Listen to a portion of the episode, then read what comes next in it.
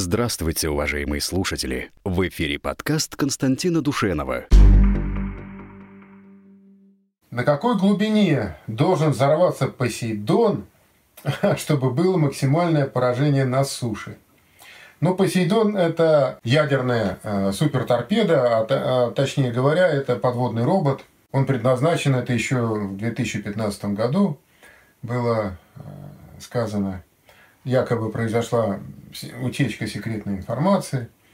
Он предназначен для радиоактивностью, для заражения обширных участков а, территории противника, чтобы там невозможно было вести никакую хозяйственную деятельность.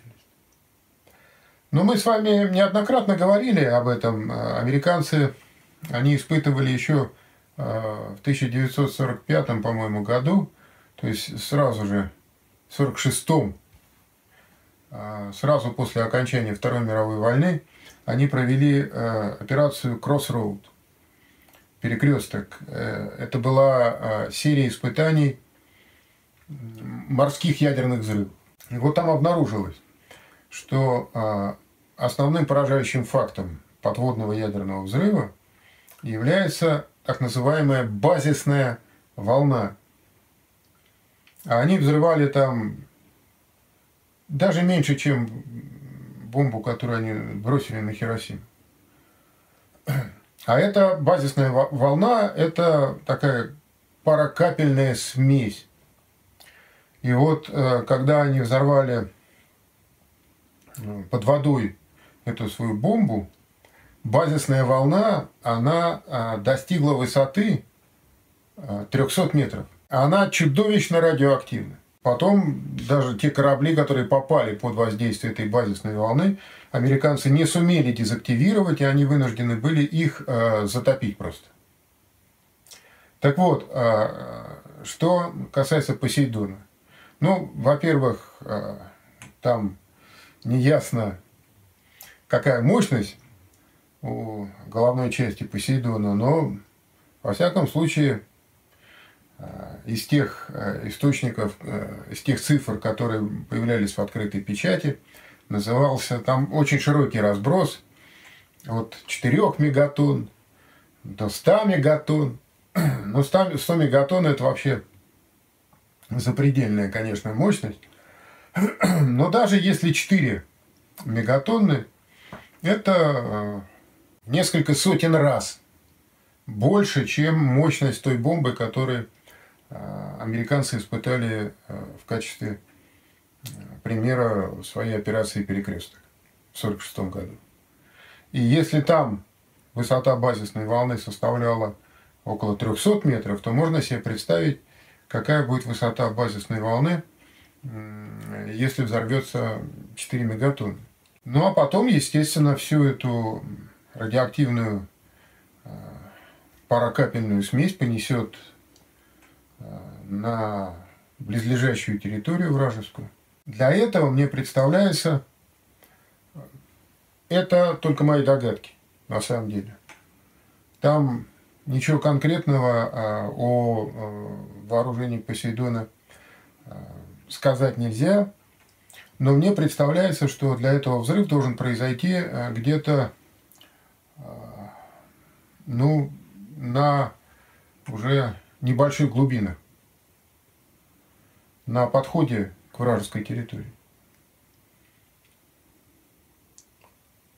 Вот тогда, тогда, конечно, эффект будет максимальным. Почему мы заявляли всему миру, что у нас такое оружие, аналогов которому нет? Было бы правильно сначала его сделать, принять на вооружение, а потом объявлять. Но мы пытались таким образом всех предупредить о том, что у нас такое вооружение будет.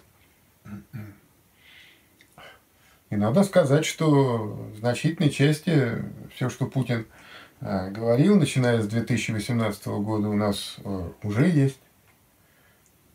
Есть э, гиперзвуковые ракеты, причем целая линейка гиперзвуковых летательных аппаратов у нас есть. Вот морского базирования Циркон сейчас заканчивает испытания. Есть ракета Х-47М2 комплекса воздушного базирования «Кинжал», тоже гиперзвуковая. Ну, кстати, и э, те ракеты, которыми стреляет «Искандер», 9М723, по-моему, они тоже гиперзвуковые.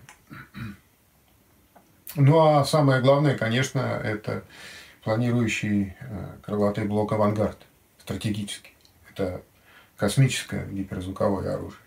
Он летит э, со скоростью 10 э, километров в секунду и может маневрировать как по рысканию, так и по тангажу. То есть как по курсу, так и по высоте.